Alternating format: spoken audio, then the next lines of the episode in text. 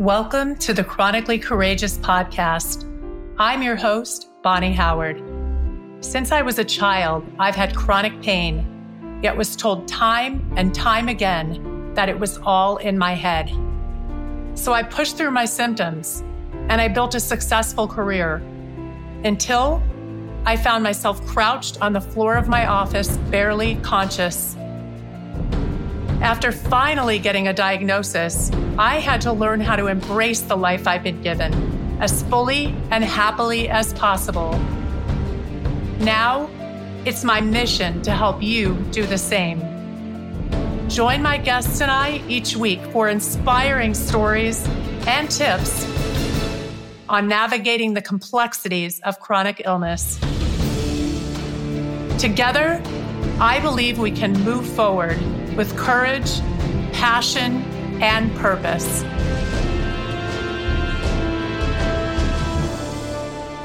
Hello, my friends. Welcome back to episode number 50 of The Chronically Courageous. And this is the second half of last week's anniversary episode that talked about all of the life changing lessons that I've learned in this past year. And boy, has it been a lot. So let's jump into the second half of the life changing lessons because there were way too many to fit into that first episode. And this next one is all about surrender. And so many times when we are in illness, we think about fighting that illness and being a warrior and when we think about fighting, though, think about it. When have you ever fought against something and had it just back down to you? Usually, when you fight something, it amplifies that energy of that thing fighting back. So it just makes more sense to work with what's happening. So, in the case of illness, the importance of surrendering to what's going on and really listening to the messages that your body's sending to you so that you can work with your body instead of against it to heal. So, with that, here is a little snippet from my conversation with my personal health coach, Molly Lowry. One of the things that you said that I want to touch on a little bit deeper, you, you talked about you were fighting. You were always fighting for your health.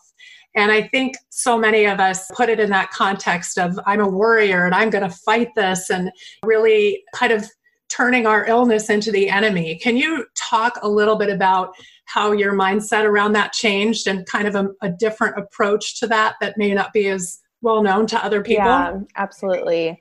So, from a really, really wide perspective, we grow up in a society, in a culture that programs us to believe that our illness is something that happens to us and we're a victim to it and it's something that's wrong it's something that's broken and we we need to like get out of us or we just need to like cover it up or make ourselves feel better. And my perspective of illness is it's just a way of our body communicating to us that there's something off. It's just our body's way of being like hey something's out of balance and you need to change something about your thoughts or your behavior or just the way you're doing things in general so that I can heal and go back into balance. And so, you know, you're not working against the illness, you're not fighting it, you're working with it and you're listening to it and you're saying, you know, working with your body, listening to your body, asking, like, okay, how are you feeling now? And like, how does this food make you feel? How does going on a walk make you feel? How does, you know, drinking alcohol make you feel? Just really tuning into that space of like, how can I fully listen to what's going on in my body? How can I fully love myself so that I can give my body what it needs? How can I love and appreciate this illness for teaching me what it needs to teach me and for showing me where I need to adjust things? And the other thing I'll say about that is the energy of fighting is creating resistance and is actually blocking you from healing because if you're mm-hmm. fighting it's just like tension you know? It, it's the same it's it's like the, fighting comes from our fight or flight response right? Like i'm not safe. And so if you're if all of your actions and your thoughts reflect a fight then you're sending signals to your body i'm not safe and i'm not safe is where that illness has come from in the in the first place energetically mm. so you know energetically we need to shift into not i'm fighting for my health or i'm fighting to heal but i'm accepting this and i'm loving it and i'm appreciating it for what it is and i'm shifting into health i learned so many things from molly and I wanted to include another snippet from our conversation about the importance of self love and just love in general. Love is such a healing energy. And I really believe that part of my healing has been not only learning to love myself, but also being in a truly unconditionally loving relationship, as many of you have heard many times that I've spoken about with my fiance, David. But really, even if we're not in a romantic relationship, how we love ourselves is so important to our healing. And that's really about how we speak to ourselves, how we feel about ourselves, and how we treat ourselves and the decisions that we make that will dramatically impact whether or not we choose to heal. So, with that, here is more with Molly. You mentioned this briefly before, but we were talking about the you know that searching for love and attention and everything. And and one of the things that you and i have worked on is the self-love part. Mm-hmm.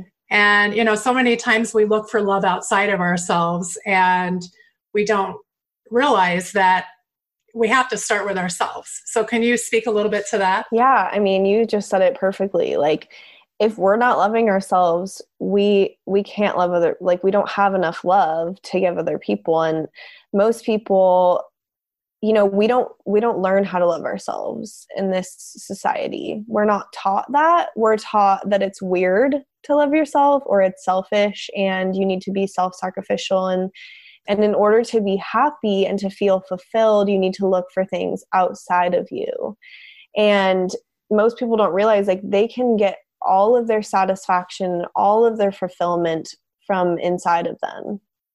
You know what i mean? And yeah and so it's just about learning how to love yourself, which is hard in itself, and unlearning how to, you know, unlearning the process of searching outside of yourself in order to receive love and satisfaction and whatever else it is.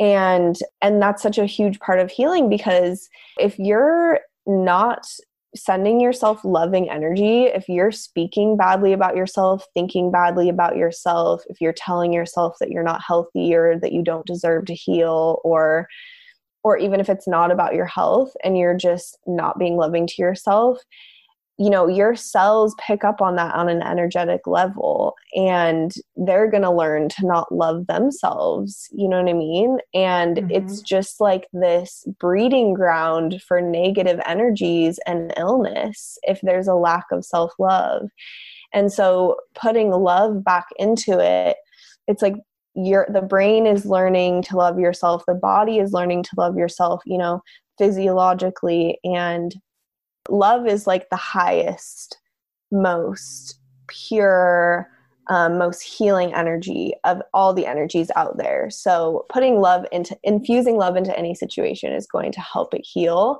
But it is so important for every single one of my clients to develop self love because it's like, you know, you're not going to make the right decisions for your health. Like, you're not going to eat the right foods and avoid toxins and like, you know you're not going to want to exercise if you don't love yourself because if you don't love yourself then you don't care enough to like respect your body. So it's like a matter of you have to learn how to love yourself to act in a way that supports your health and then you have to learn how to love yourself so that energetically your body knows like oh yeah i'm supposed to be loving myself and like healing. And yeah it just supports that it just supports that healing process on an energetic level Right.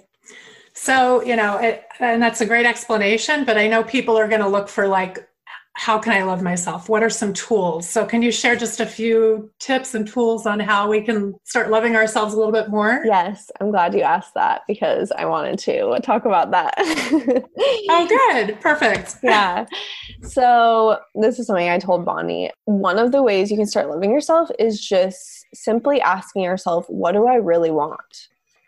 Because so many of us are like trained or programmed just think what am I supposed to be doing? What should I be doing? What do these other people want me to be doing? What's the right thing to be doing? Instead of what do I really want to be doing? You know, like what what do you want? So that's one thing is just consistently on a daily basis asking yourself what you really want, what what your soul needs, you know, setting boundaries with negative things that you know are impacting you negatively, whether that's relationships or you know toxins or drinking alcohol or whatever. Just making those small promises to yourself and setting boundaries with those things. You can also just you can also do like affirmation work like telling yourself i love you even if it doesn't feel naturally and natural in the beginning if you keep doing it it will start to feel more natural and more real. And then you know i really encourage every i mean you were kind of at this level already bonni so i didn't need to go super deep mm-hmm. with you. But just meditating and just like taking the time to be still taking the time to rest and to really go inward and like really get in touch with your soul and your true self and because your true self and your soul is just pure love and light and the more that you get in touch with that the more that you're able to get in touch with love and the more that you're able to love yourself. This next conversation really highlighted how much adversity can lead to strength and growth and all of the gifts that come from it. And I was having a conversation with Vera Lee, and she tells the story of being told that she wouldn't live past the age of 30 years. And from that came a huge amount of strength and it really put a fire under her to seek a greater meaning and purpose in life. And that is something that I can so relate to. I think that so many times, until we're put in that position where we don't know if we're going to live another day, we really don't take the time to look and see what are those things that are so important to us and what is the meaning of life and what is my true purpose. So here is a bit with my conversation with Vera Lee through all of this i mean you've you've been through it and you know and another thing we have in common and i've never actually said this on my podcast and i'm you know in my mind debating whether i should but it's like you know what i just kind of want to put it out there because yeah. i can help more people that way i too was a survivor of domestic violence and and sexual mm-hmm. violence so mm-hmm. um so i understand that that journey as well but being that you've gone through all that you've gone through and all this adversity you are so incredibly optimistic. You're just this beautiful light in the world. How what what's behind that? What drives you to, you know, to get up and keep going through all of this? Yeah, it's a it's a really good question, and that is something that I put down to the why me question, and this is why my movement is called Why Me Movement. This is why my podcast is called the Why Me Podcast. I believe that with any adversity that we suffer, it's at the time going to feel awful. It's going to feel really difficult, and we need to dig really deep down to try and get through it. Most of us find ourselves asking that question at some point where we're feeling overwhelmed, when we're like, I don't know how to do this. Why me? Why is this happening to me? And I spent so much of my life looking at everybody else and saying, they can breathe without trying.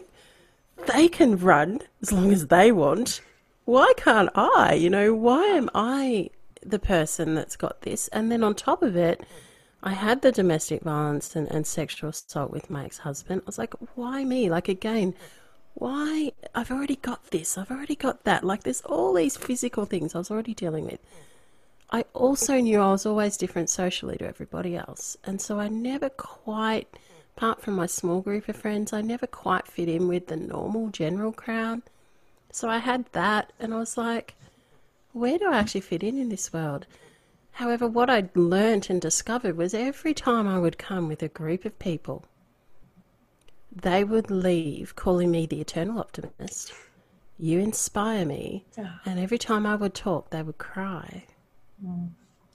And I started observing what was going on, and I would ask people. I've never been afraid to ask people the hard questions. And I used to get in trouble for that when I was younger. Right.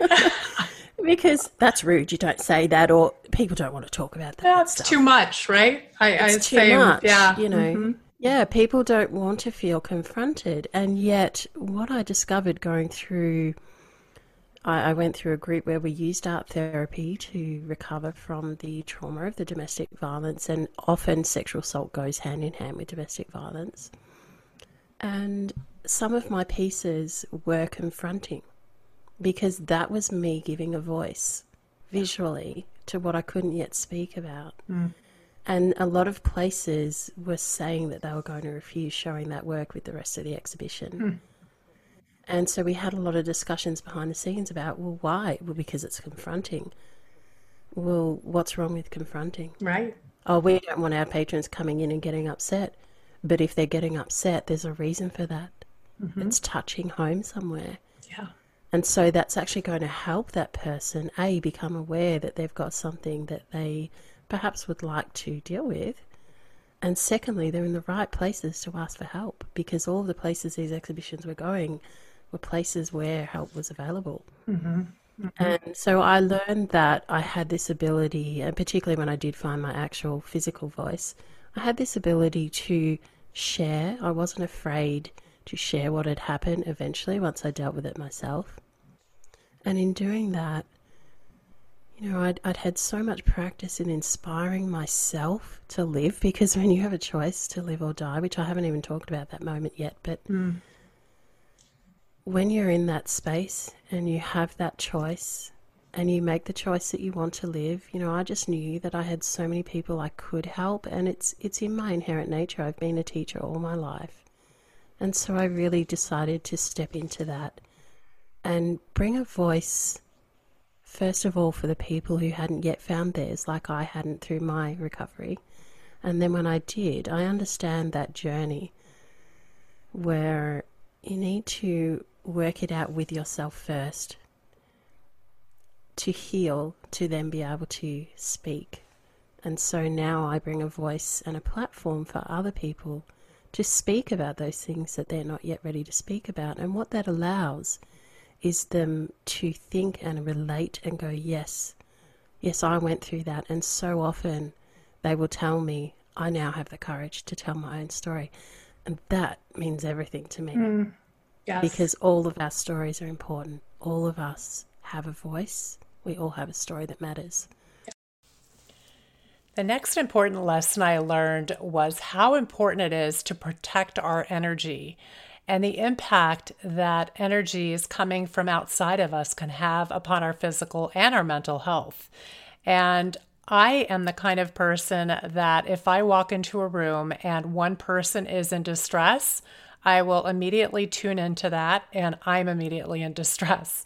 Or at least that's how I was before I learned to protect my energy. So, when we don't protect our energy, that drastically impacts our nervous systems. And when our nervous systems are out of whack, that impacts our ability to maintain health or to heal. So it's just the importance of protecting our energy is just, there are no words. So I am going to let Jennifer Swartz take it from here and share how we protect our energy and the importance of it from our conversation. We don't realize the impact of the emotions we feel. I mean, even simply watching the news. Yes. Oh, yeah. I've minimized that so tremendously because I, I've I've experimented and I know that, you know, when the George Floyd thing was happening, I was glued to the TV all day long, and I felt so physically and emotionally just sick and drained and. And it, and it does. And it and it's not just that. It's not just even the real life things. It's like watching a scary movie. It does things to the nervous system that we're not we're not meant to handle things like that. That's it's just it's it's not healthy for us. It's not healthy emotionally. And then the emotions directly impact our physicality. So it's Yeah, well, and and also what people and I didn't realize either before I started really down the path of the neural retraining and getting knowledgeable about that, which is outside of the emotion code, but it's it's all connected. You know, sure. Is um that our our limbic system, the amygdala of the brain, doesn't know the difference between something that's happening on the news and something that's happening to you.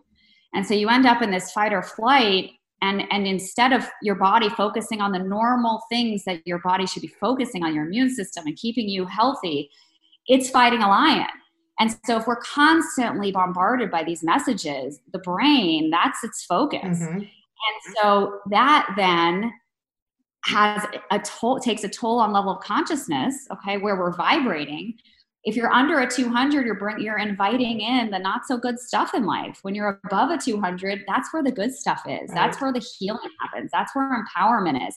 But if you're constantly surrounded by negative people by by watching you know the, the news whatever it is it's really hard to maintain at least a 200 mm-hmm. and i've worked it myself and i'm now at a 350 starting level of consciousness and I say to people, it's really awesome up here. Right. Like life happens and and it does. It's not like everything in my life is great. We've got plenty of challenge. But I mean, I count my blessings every day, right? I'm not focusing on the challenge. The way that you respond to it is very different than how you responded to it before, right? Based on what you've told me in our previous conversations. Yeah, and that space that was created by that. Mm-hmm. Mm-hmm. Um, so, anyway, the point being, we really need to watch what we expose ourselves to and take really good care of our hearts and and keeping them free and connected. Yes, and open. Yeah, and open, but in a good way.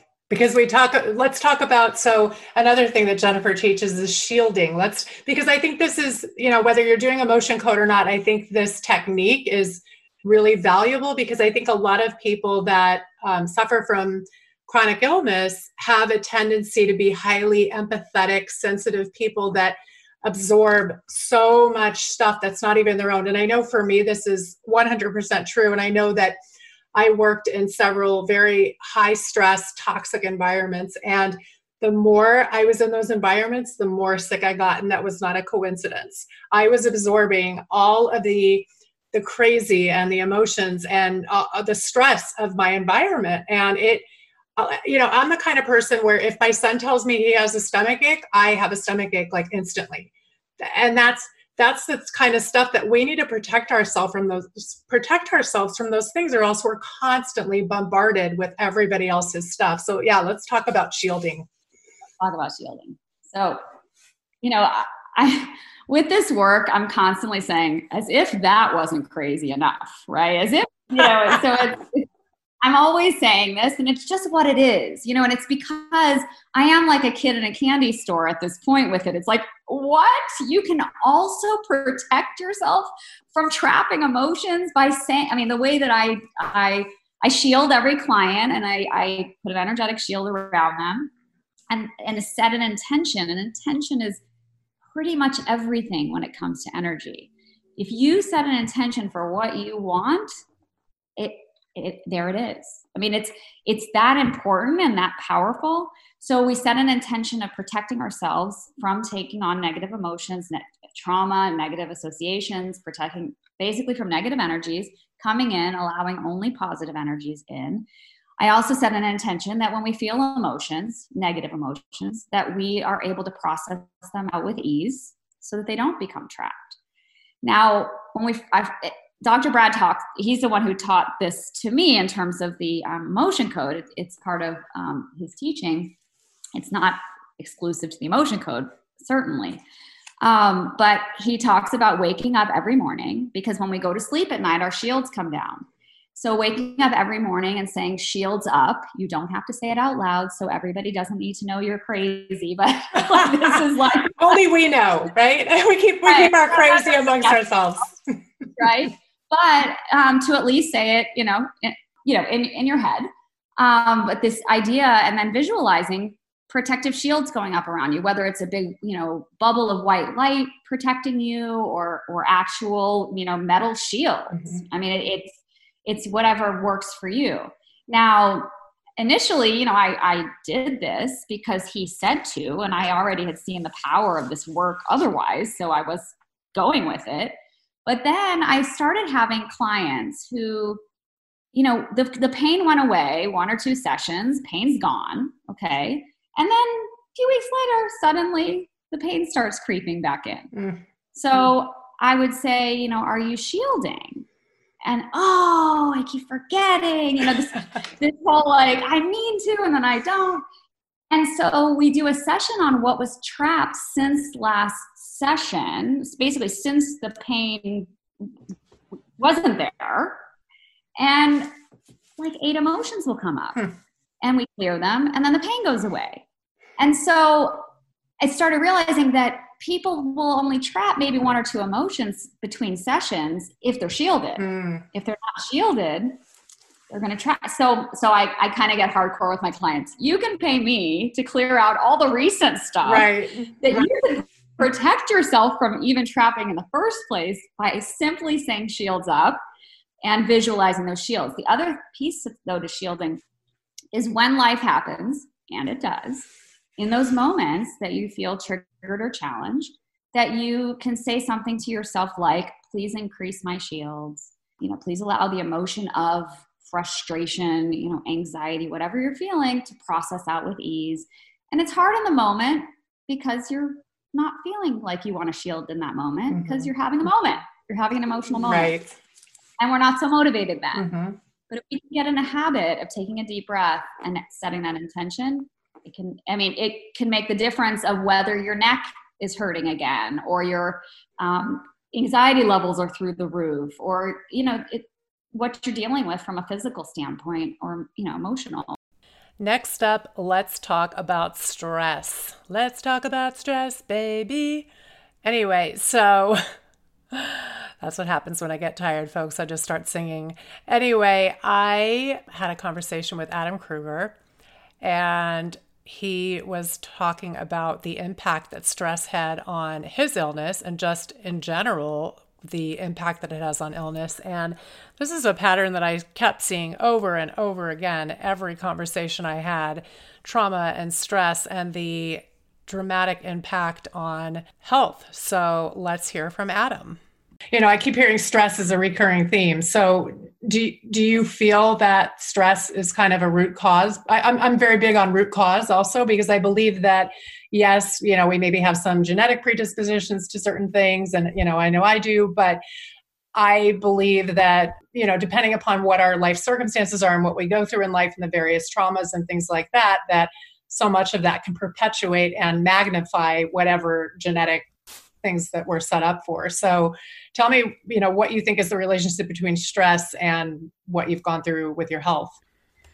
Well, I mean, stress is a killer. Uh, it it kills literally. I, I, I believe that stress is the root cause of probably like eighty percent of diseases on the mm-hmm. planet. I, I really do. I think genetics play a role. I think your mind plays a role because I, I believe and and I believe science has proven everything's energy, right? So yeah. if everything's energy, then your thoughts about things are energy too, and that that literally affects and shapes your reality. So, and I know that that can be hooey mumbo jumbo for people, but hmm, it's science, it's real. So you know, I've seen it work with myself and with so many other people that I've had the pleasure to to know and see go through this healing process. So I I completely believe in it.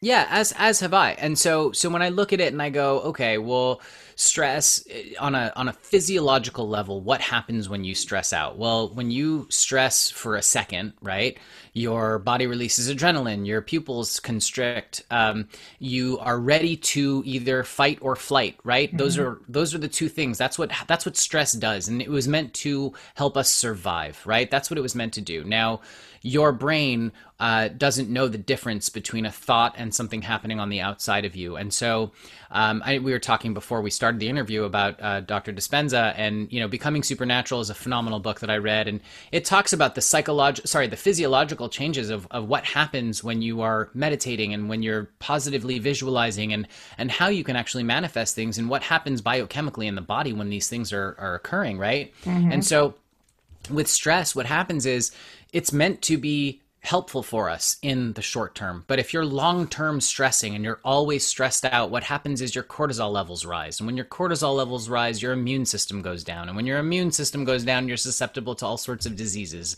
And when this is happening all the time, there's so many different systems in your body that go out of whack. So, the main thing for me in, in in my opinion for people in general is reduce your stress stop stressing so much let it go relax find some time to get to that happy place and stay there as much as you can uh, life isn't meant to be serious all the time. Like That's have right. a little, ha- get goofy once in a while. Yeah. Totally. Oh my gosh, playing is is is amazing. I mean, just taking yourself back to that when you were a kid and you don't have to be a kid to be a kid, right? Like, you know, we can we can we can still be there every day. And that's that's one of the things I know you have a young son. And you know, one of the things I love about being with children is it gives me permission to be a child. But what I've learned recently is I don't need that. I can be a child in and of myself if I want to. And it's fun and it's light and it lifts myself and the other people around me who may think I'm crazy or just may think I'm fun. But I think that's huge. I agree. I agree. It's it's it's having fun is necessary. I, I think that I mean it, to go back to an old saying, you know, all work and no play makes so and so a dull boy or whatever, which is a weird saying, Or a but it's sick true. boy. Yeah. Right. Well, that's the thing. That's the truth. I mean, Mm-hmm. you have to find a good work-life balance because if you don't have that, uh, you know, you don't have anything. And and honestly, you can have all the money in the world, literally, literally all the money in the world, but if you don't have health, you have nothing. So Absolutely. you know you have to prioritize your mental health and your physical health and then from there come from a a, a place of fullness and, and give that way So you've heard it from me, and you just heard from Adam the correlation between stress and illness. And if you need a little more convincing, I think it helps to hear it from an actual Western medically trained doctor. So I'm going to play a little clip from my conversation with Dr. Avanti Kumar Singh regarding the correlation between stress and illness. It's not that we're not supposed to have a stress response, but the problem is, again, going back to technology and modern living, we are in a stress response all day long, Yes. 24 hours a day. Most people are in that physiological stress response because the stressors are coming 24 hours a day, Mm-hmm. right? Mm-hmm. Um, you know, if you remember from high school biology, we all saw that image of the caveman, right, running away from the tiger. Yes. And that was supposed to teach us about the stress response, about the sympathetic and parasympathetic nervous system. And what that was trying to tell us is that when there is some kind of danger, stressor, the tiger, we will, our bodies have a natural response that will move us into action and get us to be able to be safe, to escape the tiger. And then once we've escaped the tiger, we'll go into the parasympathetic nervous system and relax. Now, the problem is in our modern world, the tigers are, are jumping out at us every single minute of the day, every single second, right? Yep. So we are constantly in that stress response in the sympathetic nervous system. And that is where every chronic illness, every disease, every symptom can be linked right back to the stress response. Well, there you have it. If you weren't convinced before, hopefully you are convinced now that stress reduction is one of the biggest keys to eliminating health issues and resolving health issues and creating a space where we can heal. And I do recommend that you go back and listen to that episode with the Dr. Av- Avanti Kumar Singh. I think she offered a lot of really great tips on stress reduction, and you'll find those tips throughout many of my episodes. So I encourage you to go back and listen to any you may have missed. This next conversation and this next lesson I learned was the correlation between highly sensitive or empathic people and chronic illness and just how real that is. I've always identified as an empath, or I guess I didn't realize when I was younger what it was, but I just know that if someone else wasn't feeling well or was unhappy, I suddenly felt that same way. So it's like taking on that energy of that other person just because you're near them and in their presence. So I sat down with uh, Sarah Small, who is a health coach who specializes in helping coach other empaths. She talks about the connection between empathic people and chronic illness and just how real that is. So here we go. Is that something that you see repeatedly in your in your practice in your life where there's a big Yeah. connection between autoimmune or just chronic illness in general and emotional trauma? I do. And I all also absolutely see huge correlation between the highly sensitive, intuitive, empathic women of the world who also have autoimmune and chronic illness. And that I actually pivoted my business because I saw this so much. And if we break it down and kind of reverse engineer it, it makes a lot of sense because when we are so sensitive to the world, when we're a sponge to the world and we take on all of this energy, literally the physical pain of others, the stress, the anxiety, the weight of conflict and just other people's emotions, and we carry it as our own, which is what empaths do, then if we at least if we, if we don't know how to clear it, if we don't have boundaries, we do that. And exactly. to be carrying that all the time, of course, we're going to see that exacerbate symptoms, create new symptoms. For me, it was very associated with the panic and anxiety, where I would walk into a crowded place and go into a panic attack. It was just too much Mm. because I was never clearing any energy and I was just loading it all into a backpack and carrying it around Hmm. Mostly unknowingly until like my eyes finally opened up to see like oh there's a choice here and i don't have to carry this around. But i see huge correlation between the highly sensitive empathic woman and having chronic illness and then also the emotional component so i was explaining you know parents get divorced first physical symptom shows up some things in high school are happening emotionally another physical s- uh, symptom and diagnosis shows up. And as a general theme I, have seen I don't have um, thyroid issues, but I work with a, with a Mhm. lot of women who either have like formal diagnosis of Hashimoto's or just have some irre- irregularity in their their thyroid, and with that. Every single person I've worked with, I'm not saying this is true for everybody, but every person I've worked with who has a thyroid imbalance resonates with the people pleaser or the, the woman who Mhm. has trouble expressing herself and really using her voice, feels timid around her voice, and sacrifices herself for others, which is also a very empath thing to do as well. I wonder how many of you listening can relate to that. I think so many of us have that empathic quality, and it can lead us down a road of chronic illness. So that's really something to pay attention to and really to learn how, like we talked about with Jennifer Swartz earlier in the episode, to shield ourselves from all of those things that are constantly bombarding us in our environment. This next lesson was I think really important. Something I learned was, you know, you may have a diagnosis and with that, a lot of people can put their limiting beliefs on you about what you can and can't do. And this next conversation, I was having a conversation with Paul Fortune, and he was diagnosed as a baby with cerebral palsy and told he would forever be in a wheelchair. And he took that and he turned it around and he used his energy and put out into the world an energy that he was capable of so much more. So listen to this. I'm being bullied and teased in school pretty much every day. I'm going up in my room and I'm crying myself to sleep because I'm sick of this. You know, I'm, I'm just sick of feeling this way. I'm like, Yeah. you know, I don't want to be different. Well, I just want to fit in. And uh, I remember midway through eighth grade, something came over me.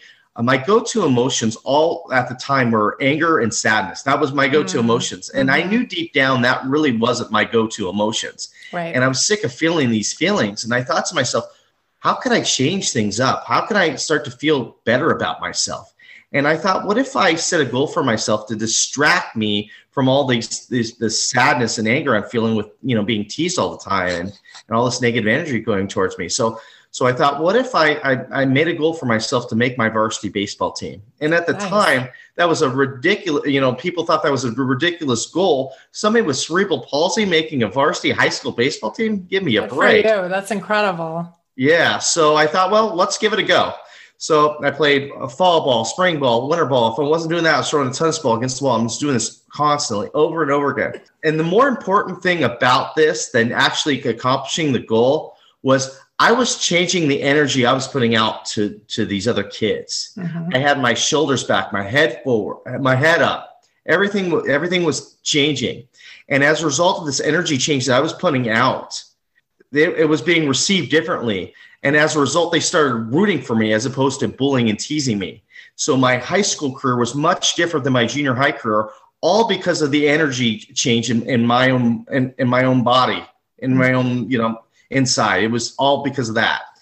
Yeah. It's it's kind of like the law of attraction. It's like, you know, what you're putting out is what you're getting back. It's, you know, it's so there's so much truth to that. Yeah, I didn't know that at the time. Looking back, that's Right. you're 100% right. But you know, looking at my story from you know 20 years, you know, 30, gosh, 30 years later, uh, you know, it's it's different. Uh, you know, I, I can look at it differently, and I'm happy to say I was able to make my varsity baseball team as a junior and a senior.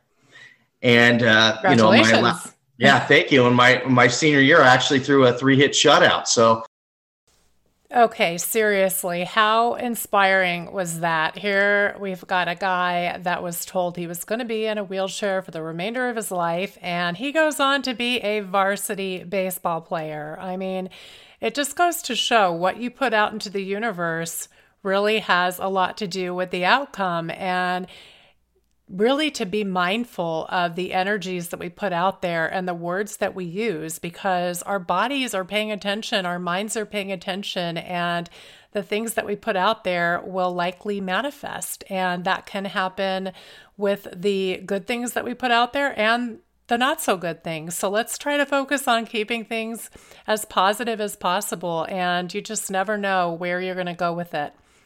So I found Paul so inspiring that I decided to share another clip because another lesson that I found in my conversation with with him was the one of vulnerability. And I think when we are in the depths of chronic illness it's very easy and very natural to want to hide and to not want to share all of the darkest moments that we're going through and all of the deficits that we may have in you know things that we want to do in this life but are unable to do.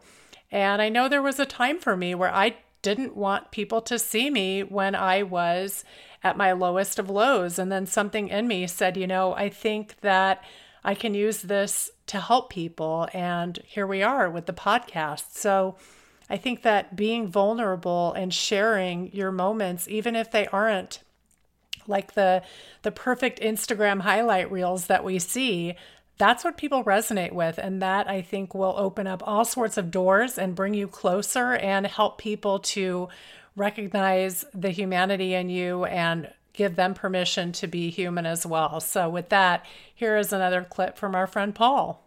after the presentation, I went up to him to thank him for the great job he did and picked his brain a little bit. And he said he started as a life coach. I'm like, the heck is that? A life right. coach. Right. And explain to me what a life coach did. And I'm like, you know what? Maybe that's what I want to do. So I put it out in the universe. That's what I want to do. And on my off time of being a mortgage loan officer, I was getting my coaching certificate. And I was telling people that that's what I wanted to do. I wanted to be a life coach. And people were saying to me, okay, whatever, life coach, get out and get some loans. They were just kind of humoring me like this, you know, you, he's not going to do that. Right. hmm And then I, I, things started to get real serious. I, I got my website up and, and everything was going on. And the bank I was working at at the time, I, because I switched several times in my career, and and they were like, "What is this business that you're doing?" And like, and I explained it to them like, "This is a conflict of interest." And then the, the legal team came back with Mm. Five pages of what I could and couldn't say, and when I could do it, when I couldn't do it. Hmm. So I knew that I was not going to get any traction doing both the mortgage mortgage loan officer and and doing the coaching.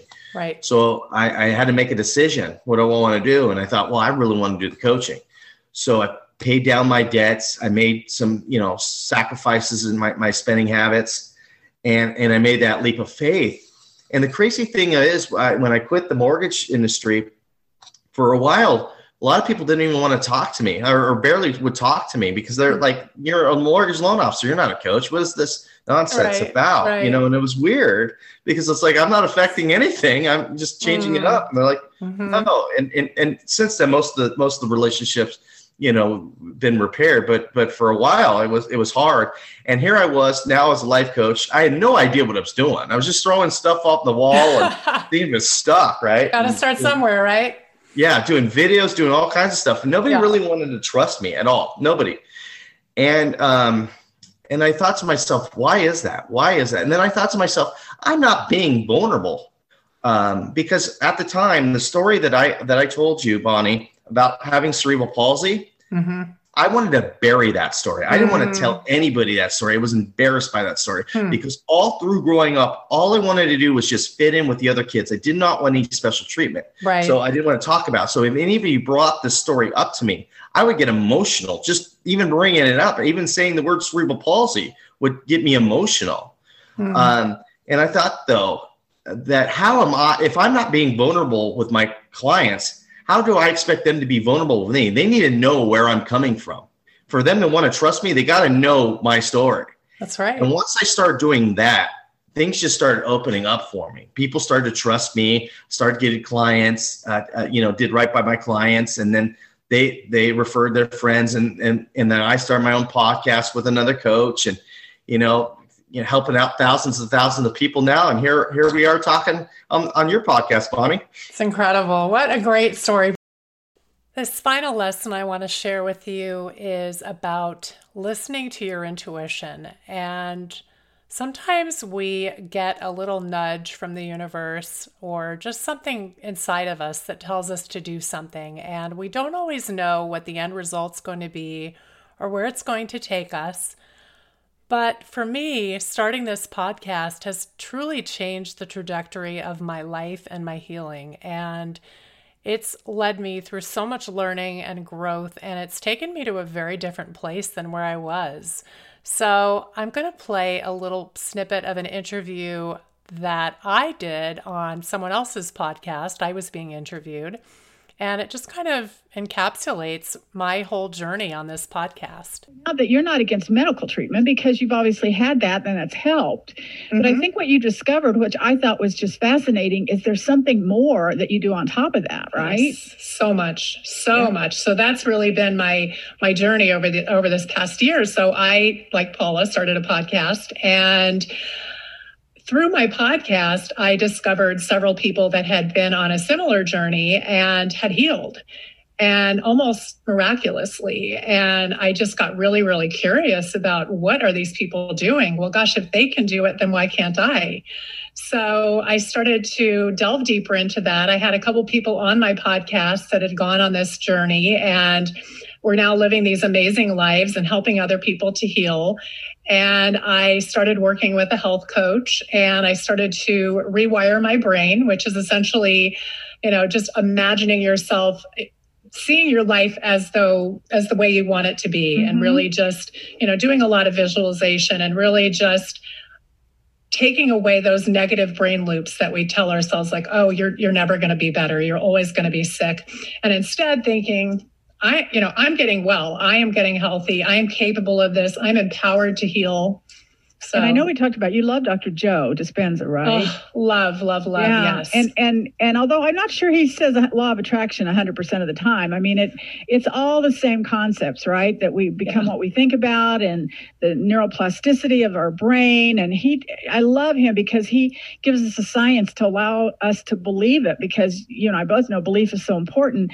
And the fact that you had these people on your podcast and it worked for them gave you this foundation of well, hell, it works for them. Maybe it works for you, and the belief is in there. Now, you've only had this podcast for about a year, right? yeah it's actually um, april will be one full year Yeah, and just Mhm. exploded. And just, I mean, not only the podcast, but what it's done for your life, Ugh. right? unbelievable. It's been absolutely unbelievable. I mean, just to give you an idea, so when I started my the podcast, I had just been recovering from hip surgery and I was, you know, I wasn't really able to do a whole lot in terms of, you know, hiking or walking or anything. I was, you know, I was a big I love being out in nature. I love hiking. I, you know, I love doing those things. So I was kind of, you know, still recovering from that. And I was taking, I think, eight or nine prescription medicines at that time every day. And now I have eliminated five or six of those medications. I'm only taking wow. three per day. So, and I am hiking up to seven miles at a time. That's you know, amazing. mountains, and yeah, it's just it's it's absolutely incredible. And my life is just beautiful and wonderful, and I'm thriving. And and just to make sure they know, this has just really happened in the last year. Mm-hmm. Yes, I mean not not that you haven't had medical help, but the last year is you you had a different thought process, right? You had a different set of concepts that you were focusing on. Yeah, and and you know, the medical stuff, I mean, the surgeries, yes, they were they were necessary. They were, you know, acute conditions that needed help. But it was when I really started to look beyond Western medicine and look at what what can I do? What can I take control of to help you know move in a direction of healing and that's when the actual real healing it wasn't just me putting band-aids on anymore by taking right, all these right. medicines that were cover, covering things up and just kind of like hanging in there and you know waiting for the other shoe to drop this is now me saying all right I'm going to take my power back. I'm going to do everything in my power. And it, and it has been a lot of work. I'm not going to lie. I mean, it has been, there's been a lot that I've put into it, but I would do it all over again, obviously. Well, let me ask you this. Did you yeah. start the podcast almost a year ago now to do the healing, or did you do the podcast and the healing came when you started interviewing these people?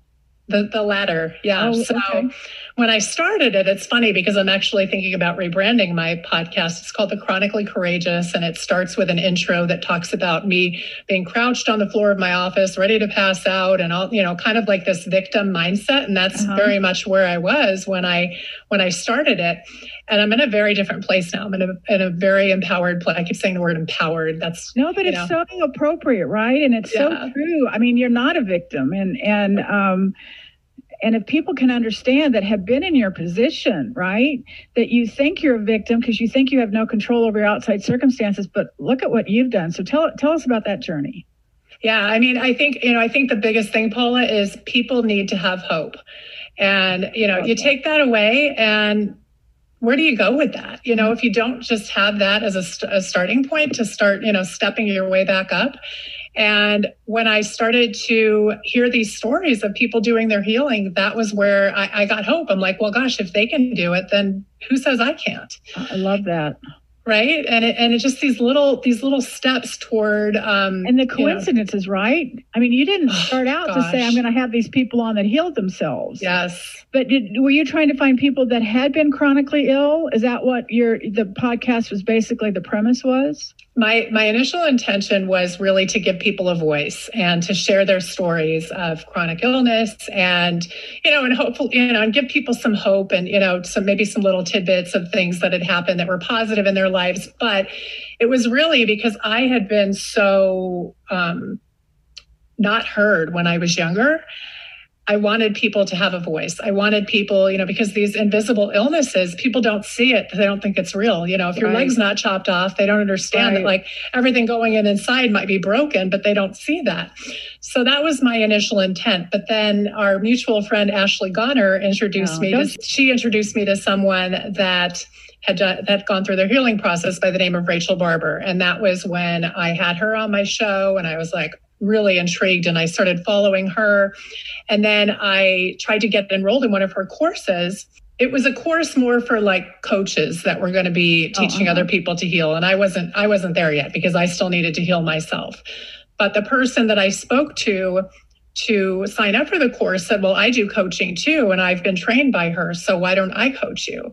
So I was like, okay, sure, sounds great. I, I just wanted a place to start. I wanted, right, right, right, right, right, sure. You know, so we went through this whole process. Uh, you know, like I said, a lot of the brain rewiring, a lot of it was emotional healing because what people don't realize is that beneath the physical ailments, there's such an emotional component. And, you know, I had been through, you know, the, the, the chronic illness is one part of my story, but I shared with you, I went through a 10 year court battle with my son's father mm-hmm. that was very, very contentious. And, you know, and prior to that, a, a, and that can be just as destructive as anything physical, right? I mean, it oh, well, to your physical problems, but it oh completely does. It completely does. And, you know, before that, a domestic violence situation. And, you know, so it's like, there, an addiction. I mean, you name it. It's like I have been through the school of life, but I, I don't regret any of it. And I don't feel sorry for myself for even half a second because it's all brought me exactly to where I am right now, which is such an amazing, beautiful place. And, you know, it's just such a, such a beautiful place to be because I now have all these experiences where I can relate to other people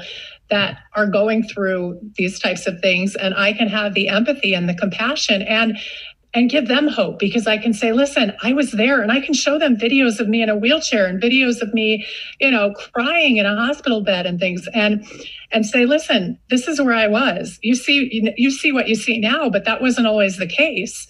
And I can give them hope.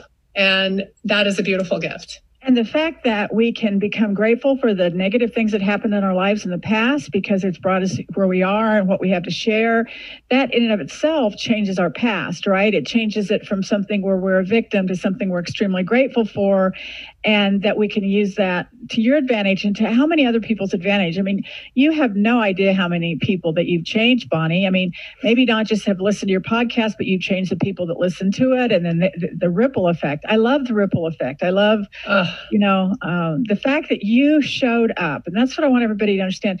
You know, Bonni showed up. I showed up. We had no idea anybody was going to listen to us. exactly. or exactly. we would have a platform or anything. But if you just show up, the amazing thing is the universe shows you the next step.